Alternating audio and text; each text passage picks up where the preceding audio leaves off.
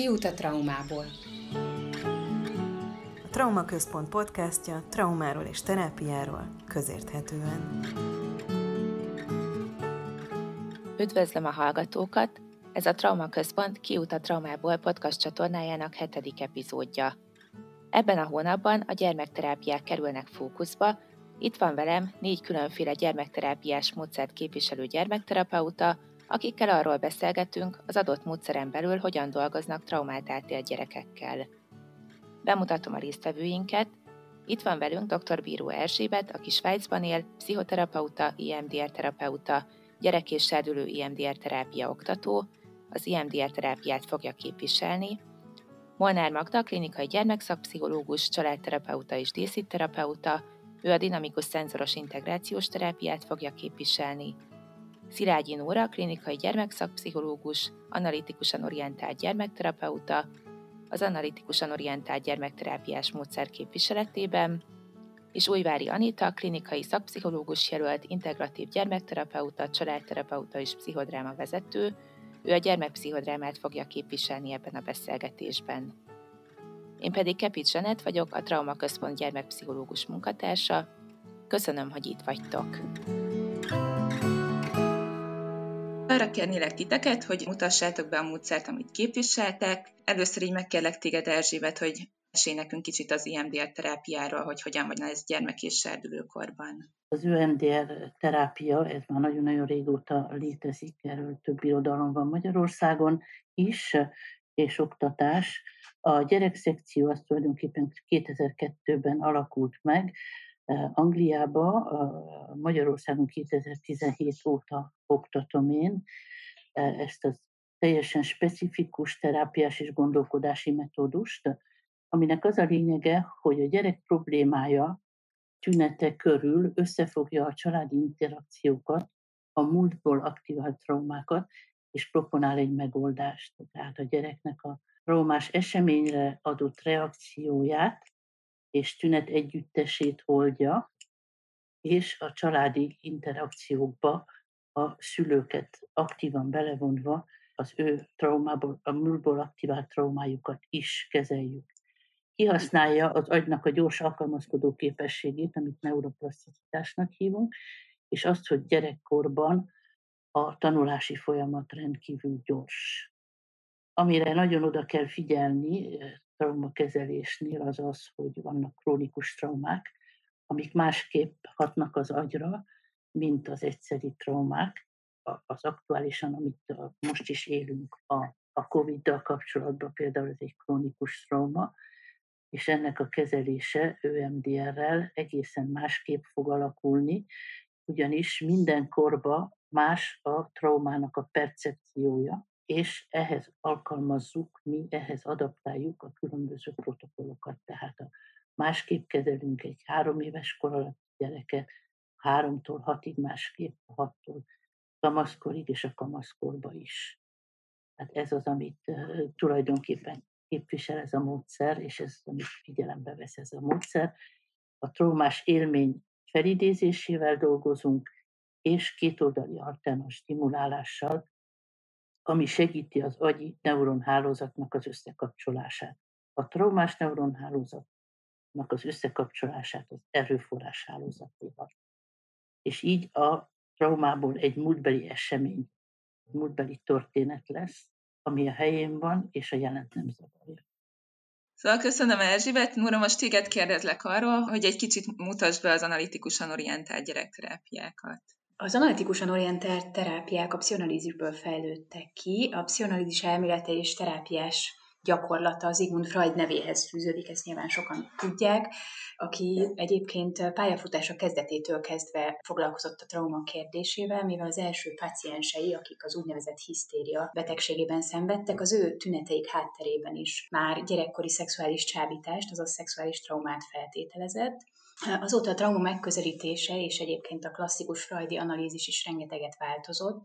Freud lánya Anna Freud volt az elsők egyike, aki ezeket a pszichoanalitikus gondolatokat a gyerekterápiába próbálta meg átültetni, míg a felnőttek pszichoanalízisében a szabadon a szociáló beszéd volt a központban, a gyerekterápiában ezt a szerepet a szabad játék töltötte be. A gyerek játékának tartalmát, módját próbálta megfigyelni a terapeuta, és ez alapján a gyerek tudattalan konfliktusait, vágyait, szorongásait próbálta beazonosítani, és ezt szóban visszajelezni a gyerek számára, tehát értelmezni neki, és ettől várta a gyógyulást. Már a fontos változás, hogy nem csak a gyerek játékát figyeli a gyerekterapeuta, hanem tulajdonképpen minden megnyilvánulásra fontossá válik. Központi a terapeutával kialakított kapcsolat, nagyon informatív, ez azokra a belső kapcsolati modellekre, ami a gyerek viselkedését és kötődését irányítja. Továbbá figyeli a minden a terapeuta a saját érzéseit, gondolatait, és ezeket is felhasználja a gyerek tüneteinek a megértésében. Továbbá nagyon fontos változás a múlthoz képest, hogy a szülőkkel való munka itt is kiemelt jelentőségűvé vált mára. Egy nagyon intenzív munkát folytat a terapeuta a szülőkkel, a gyerekkel való munka mellett. Egy közös gondolkodás keretében próbálják megérteni azokat a nehézségeket, a gyerek érzelmeit, motivációit, azokat a kapcsolati jellegzetességeket, amik a családban kialakultak.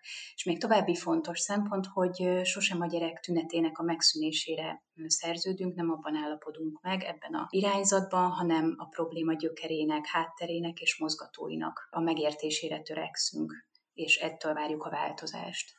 Köszi. Most Magda, téged kérnélek arra, hogy mutasd be nekünk a díszít terápiát. Először is azzal kezdeném, hogy a dészit az nem egy terápiás módszer, hanem inkább egy szemlélet.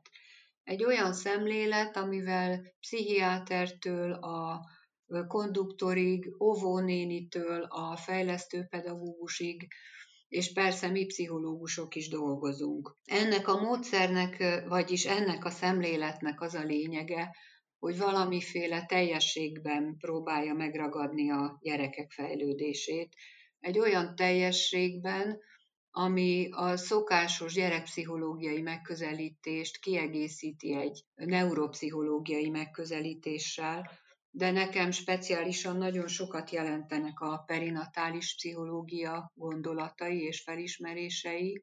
Azt gondolom, hogy a kapcsolati munka az egy nagyon fontos eleme ennek a munkának, ugyanúgy, mint az analitikus gyerekterápiának. Ami még ebből a szenzoros integrációból kiemelendő, éppen a szenzoros rész, vagyis az a fajta tudás, hogy a, mindaz a sokféle modalitásban érkező szenzoros inger az idegrendszerben egyfajta összesimításra kerül.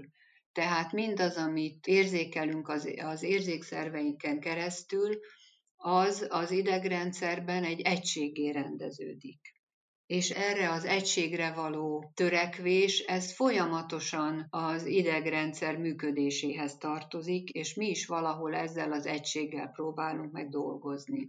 Amerikában, Dél-Kaliforniában egy neuropszichológus nő, N. Jane Éris dolgozta ki ennek a módszernek az alapjait, és az elmúlt 20, azt hiszem 25 évben mi Magyarországon mi dolgoztuk át egy olyan megközelítésé, amivel gyerekekkel szerintem nagyon jól tudunk dolgozni.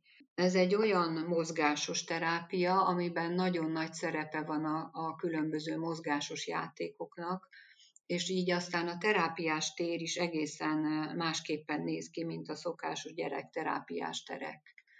Nagyon sok csüngő, lengő, függesztett eszköz, hinták, trambulinok, nagyon sokféle mozgásos játékeszköz áll rendelkezésünkre, de itt nem az eszközök a lényegesek, hanem az, hogy miközben a gyerekek játszanak ezekkel az eszközökkel, és szabadon választanak játékeszközt, ezen közben velünk is egy személyes kapcsolatban vannak. Szerintem ez a kapcsolati elem a legfontosabb, és az a felismerése a szenzoros integrációs szemléletnek, hogy két modalitásnak az egyensúly szervből érkező ingereknek és a taktilis ingereknek kiemelt jelentősége van a fejlődésben. Emiatt, a megközelítés miatt mi eléggé könnyedén tudunk kapcsolatba kerülni azokkal a perinatális, vagyis magzat és születéskori traumákkal, nehézségekkel, amik befolyásolhatják egy kisgyerek, illetve egy ember fejlődését. Köszi, Magdi. Most akkor Anita, téged kérnélek meg, hogy mutasd be a gyermekpszichodráma módszert, hogy hogyan működik. 4-8 közel azonos életkorú gyermek játszik együtt két felnőtt drámavezetővel. A cél, hogy a résztvevő gyerekek magatartási és érzelmi problémái megoldódjanak, személyiségfejlődésük harmonikusabbá váljék, érzéseiket, indulataikat szabadon ki tudják fejezni. Minden alkalom kötetlen formában történik a csoporttagok igényeinek megfelelően. A struktúra benne, hogy a, a gyerekek egy érkező kör után egy kitalált történeteket, meséket alkotnak, amiket jelmezekbe öltözve közösen játszunk el.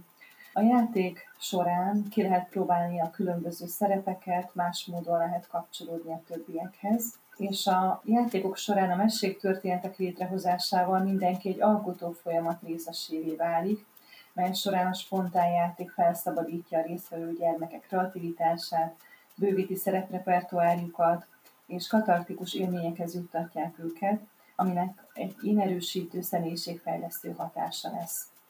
A foglalkozásokon a résztvevő gyerekek megérezhetik, hogy egy másik világban lépnek át, amit úgy is hívunk, hogy csodavilág, ahol minden megtörténhet. Varázslóvá válhatnak, és olyan szerepeket választanak, amiket szeretnének, az történik velük, amit ők maguk kitalálnak. Részvételük a többiek történetében szabadon választott, és egyetlen szabály lényeges, a, a mintha szabály. Ez az a szabály, ami biztosítja a negatív érzések szimbolikus kifejeződését, és így sokkal autentikusabban mernek megnyilvánulni, mint a mindennapi világban. Ezt az átváltozást a jelmezek segítik, a beöltözés aktivizálja a fantáziájukat, a módszer cselekménykatartikus, és az élményt élményen gyógyítjuk, ezt hívjuk csodavilágba merülésnek. Köszönöm szépen. Most arra kérnélek titeket, hogy arra meséljetek egy kicsit, hogy hogyan dolgoztak ennek a módszernek a keretei között traumát a gyerekekkel, serdülőkkel, illetve így egy kicsit azt is fejtsétek ki, hogy így miben más a traumatizált gyerekekkel végzett terápia az általatok képviselt módszerben a másfajta problémákkal küzdő gyerekek terápiájához képest. Arra kérnélek, Magdi, hogy te kezd el, hogy van ez a díszítben.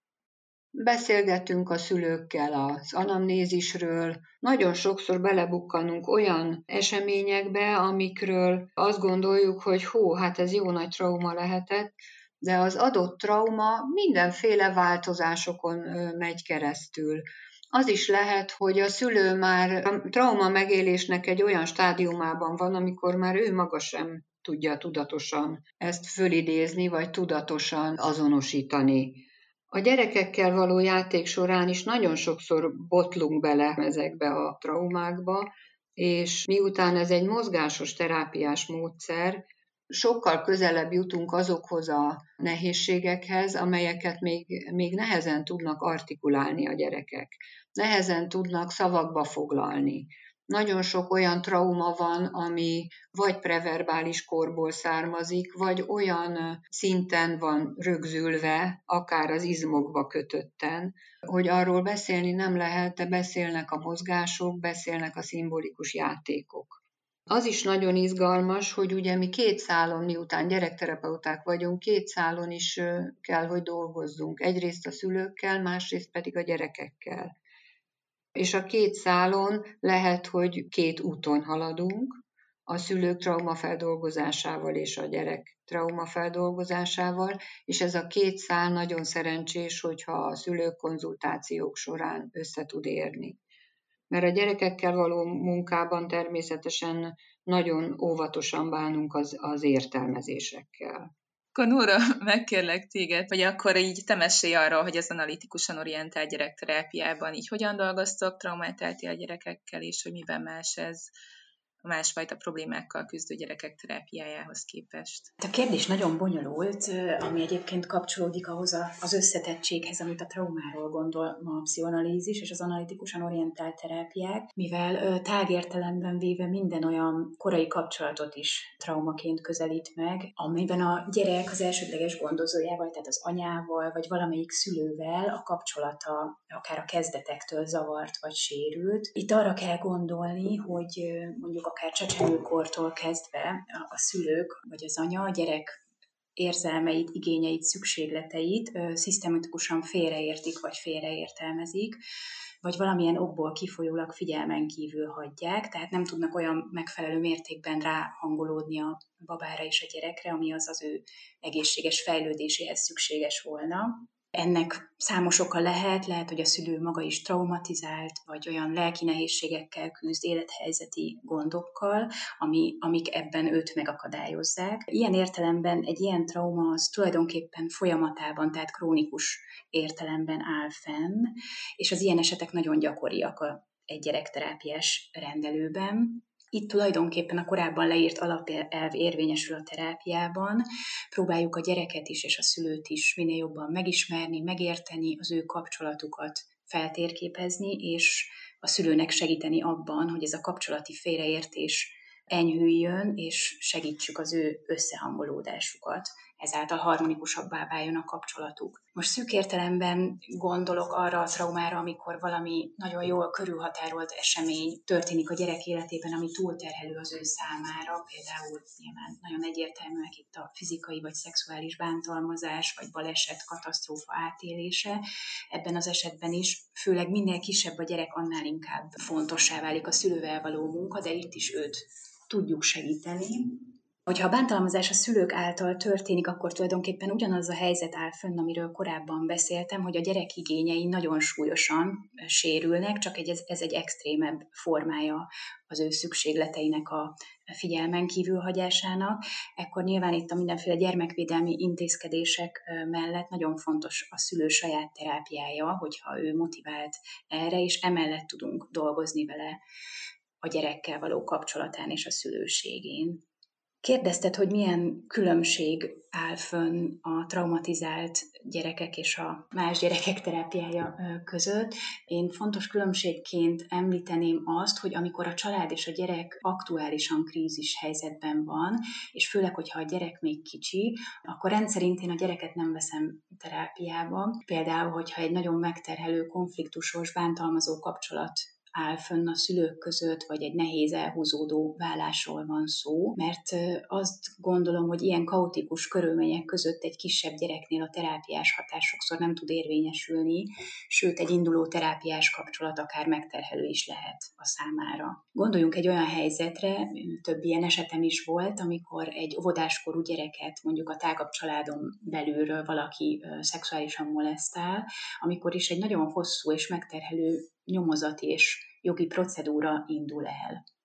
Ilyenkor inkább tanácsadás keretében szoktam segíteni a szülőknek, ahol konkrét témákat is átbeszélhetünk, hogy hogyan hatnak ezek a helyzetek a gyerekre, hogyan készítheti fel őt ezekre, hogyan viszonyulhat a gyerek kérdéseihez, vagy éppen a hallgatásához, ami nagyon gyakori ilyenkor. Továbbá ezek a helyzetek a szülők számára érzelmileg is rendkívül felkavaróak, és bennük is régi traumák élethetnek újra, és ezért a konzultáció az keretet biztosíthat annak is, hogy az ő saját érzéseiket átéljék és rendszerezzék.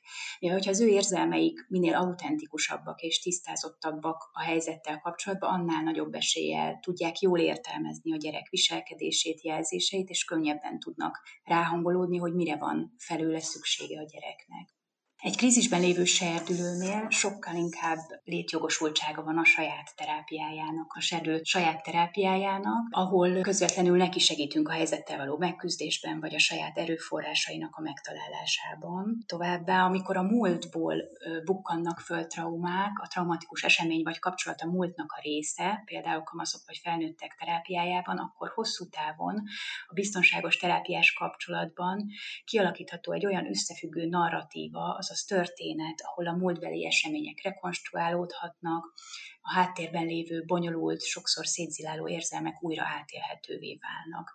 Ezáltal tulajdonképpen az a tudattalan lelki teher, amit egy régi elfelejtett vagy elfolytott trauma jelent, ez megszűnhet. Ezek a régi események vagy kapcsolatok azért váltak legtöbbször traumatikussá a gyerek vagy a fiatal számára, mert érzelmileg egyedül maradt ezekben a feldolgozhatatlan helyzetekben. Nem volt egy olyan felnőtt a közelében, aki tudott volna neki segíteni, elviselni, tompítani, feldolgozni a saját nehéz érzéseit és a helyzet egészét, és tulajdonképpen a terapeuta ezt a korrektív szerepet töltheti be ilyenkor.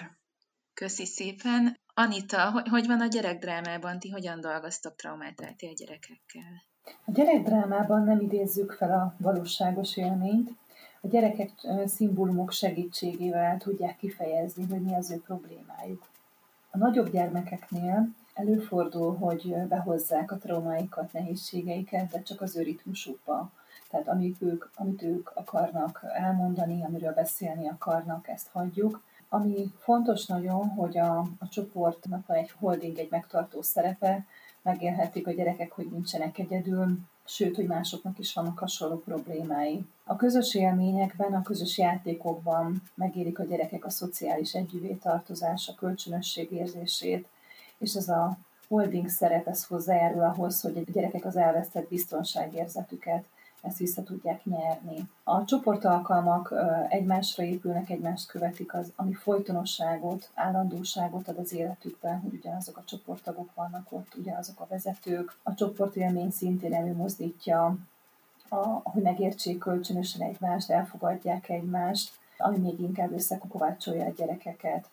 A játékokban a drámavezetők egy-kettős szerepbe vesznek részt, tehát egyrészt ott vannak, ahol az egyes gyerek alkalmazkodnak hozzá, igyekeznek megérteni, megérezni érzéseiket, és hogy mi történik velük. Erre példa, amikor mondjuk egy gyermek a játék során mindig a nyaka köré teker valamit, ilyenkor a drámavezető, ez egy megtörtént eset, a drámavezető felismeri, hogy akár lehet ez egy születéskori trauma, amikor egy a babanyakára tekeredik a köldögzsinór, ilyenkor ott kell lenni, vele kell lenni, és ki kell segíteni ebből a helyzetből. És nagyon fontos ennél a módszernél is, hogy az ilyen eseményeket, az ilyen történeteket vissza kell jelezni a szülőnek, és összekötni a, a gyerek által játszott történetet, hogy mi is történt a gyermek életében a születésénél. A másik szerepe a drámavezetőnek, hogy irányítsa, értelmezze a folyamatot, figyelje, hogy mi történik a csoport egészének a történéseiben, vagy ahogy Kende Hanna a módszer magyarországi meghonosítója és tulajdonképpen az egész eh, gyerekdráma módszernek a, a megteremtője mondja, hogy be kell lépni a, a drámavezetőnek a gyermekérzelmi világába, és át kell élni azt, amit, amit a gyerek átél, hogy, hogy nem maradjon egyedül. Tehát, hogy ez az, ami segíti a traumának a feldolgozását szimbolikus módon, szimbolikus úton. Köszönöm, és akkor Erzsébet, téged kérnélek arra, hogy mesélj arról, hogy IMDR terápiában ti hogyan dolgoztok traumatizált gyerekekkel. Az első fázis lenne a stabilizálás, ez alatt talán azt értem, hogy az első rendezvúra mindig meghívjuk a szülőket. Itt nagyon fontos, hogy a szülők többes számba legyenek ott, tehát ott legyen a papa is, hogyha lehet, és az, az összes testvér, az összes gyerek, és itt feltérképezzük, hogy tulajdonképpen mi a probléma, kinek milyen tünete van, és milyen a kapcsolatok minősége a családban, a szülők között, a szülők és a gyerekek között, és a gyerekek között, tehát minden, minden emeletet megnézünk, hogy úgy mondjam. A biztonságos kereteket, ami nagyon fontos, tehát a szülő van-e olyan állapotban, hogy egy trauma kapcsán, vagy hogyha a gyereknek problémája van már egy ideje, tudja tartani a hierarchikus kereteket, a, nagyon fontos az erőforrások, tehát hogy ki mire tud támaszkodni, ki mibe tud kapaszkodni. A szülők, testvéreknek a múltjából mi az, ami aktiválódik, tehát mi az, ami a felszínre tör a jelen problémákkal kapcsolatban. Tehát a traumát közös nevezőnek használjuk, és ekkor dolgozunk mindenkivel, minden családtaggal. Eltudjuk, hogy kivel kezdünk, például egy tűz ütött ki a házba, ami leégett, senki nem sérült meg, de nagy volt az ijedelem, és a hat éves Julikának az a tünet, hogy nem alszik. És ezzel jönnek. Kiderül az ülésen, hogy a papának rémálmai van azóta. És miért? Azért, mert felelevenedett benne egy hasonló emlék, amikor a kis testvére megsérült egy tűzesetnél. Tehát ilyenkor akkor az apukát kezelem, és párhuzamosan a Julikát. A Julikánál, tehát a gyerekeknél amiről már az előbb beszéltem, mindig a korhoz alkalmazkodunk. A gyereket mindig a fejlődési folyamatába éri a trauma, hogyha egy körülhatárolt, akkor az egy egyszerűbb megoldás, az egy, néhány üléssel meg tudjuk oldani, viszont ami sokkal gyakoribb a mai világban sajnos, azok a krónikus traumák, tehát amikről beszélt a Nóri is, a préverbális korba berögződött testszinten, sejtmemória szinten berögződött traumák, az, aminek a kezelése hosszabb.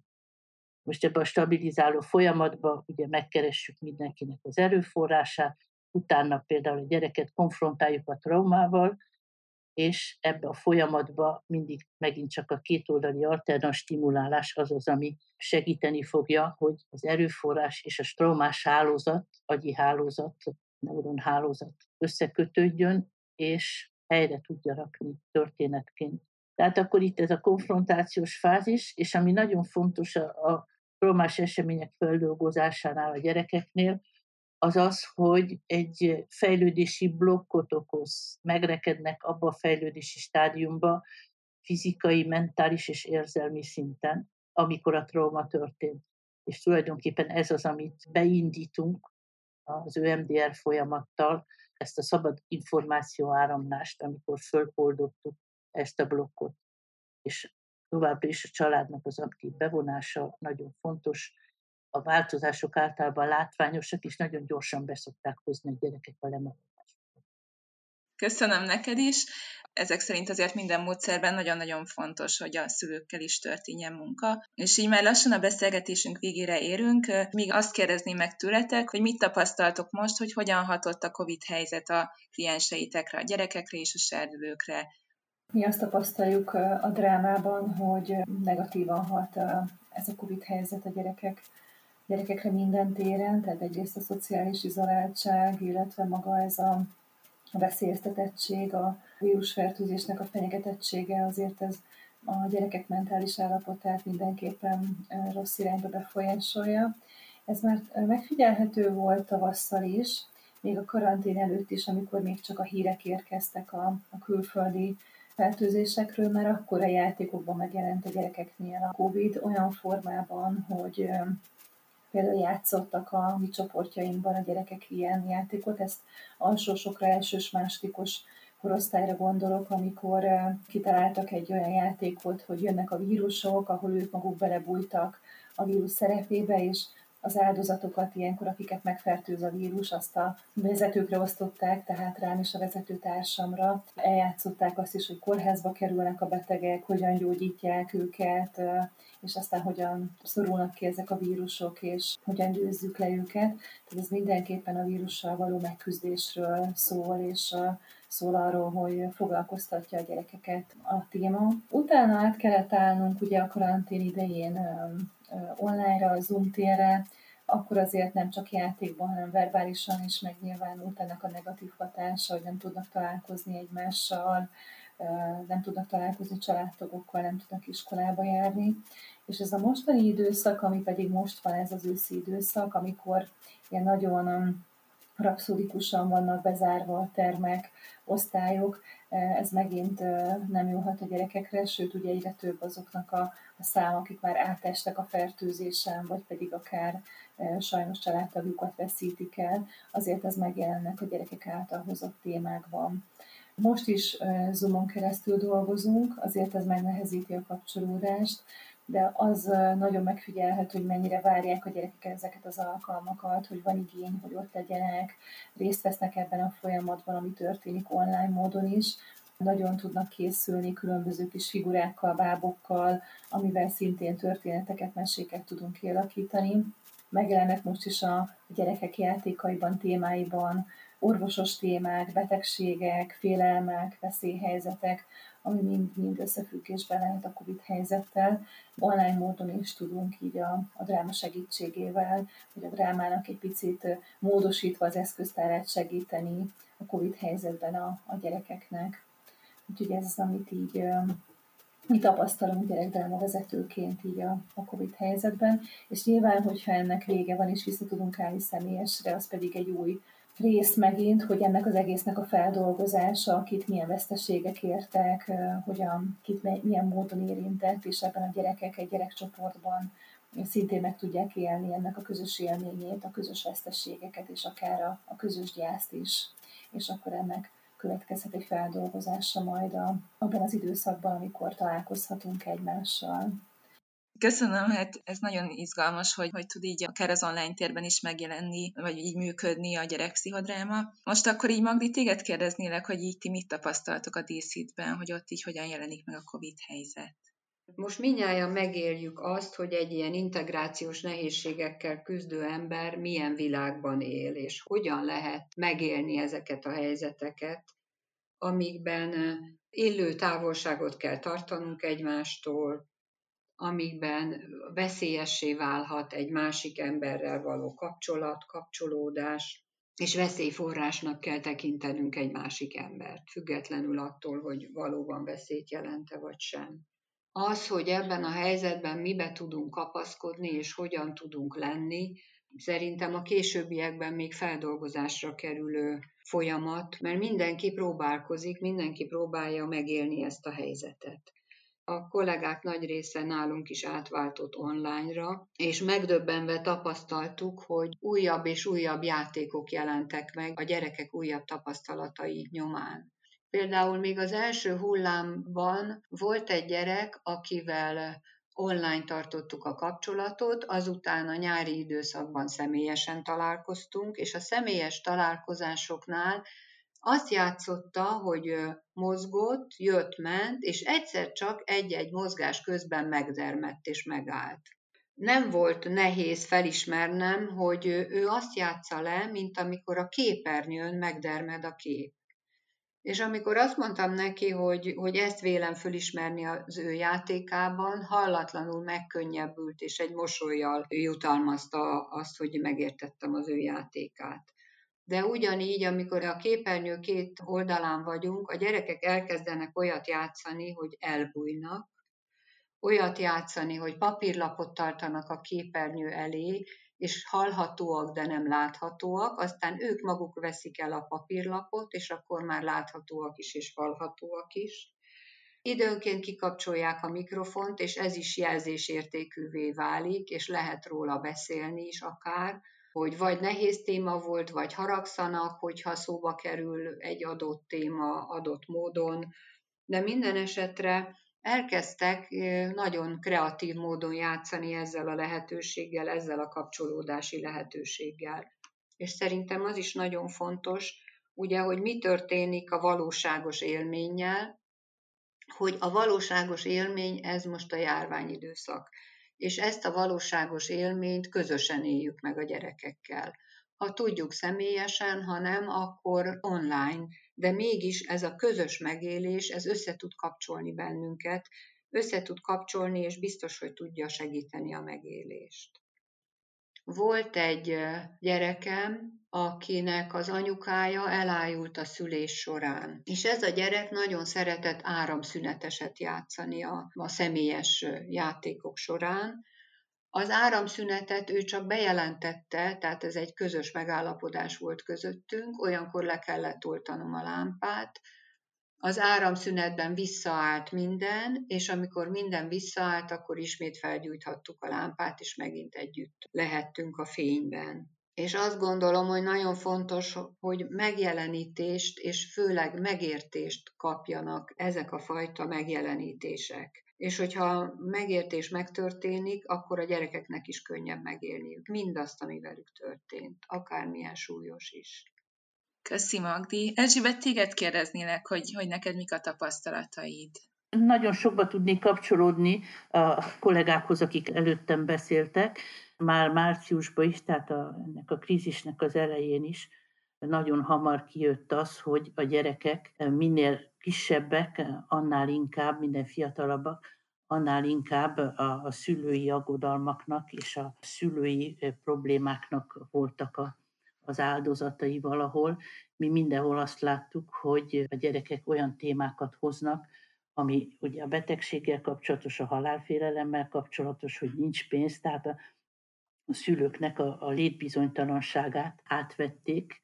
Nagyon sok probléma volt a családon belüli erőszakkal. A szülő nem tudott feltétlenül támaszt lenni, nem tudott kereteket adni, biztonságot, ami megint csak nem segítette a gyerekeknek az életét és hát ugye rendkívül sok gyász volt körülöttük a, a családon belül, és minden, az, az összes hír, amit hallottak. És azok a gyerekek, akiknek még megmaradt az, hogy tudtak menni valahova, tehát mit tudom én, az óvoda nyitva volt, a kisiskola, ő nekik még megvolt az ő kis csoport támaszuk, az az erőforrás, de nagyon nem volt mindig elégséges.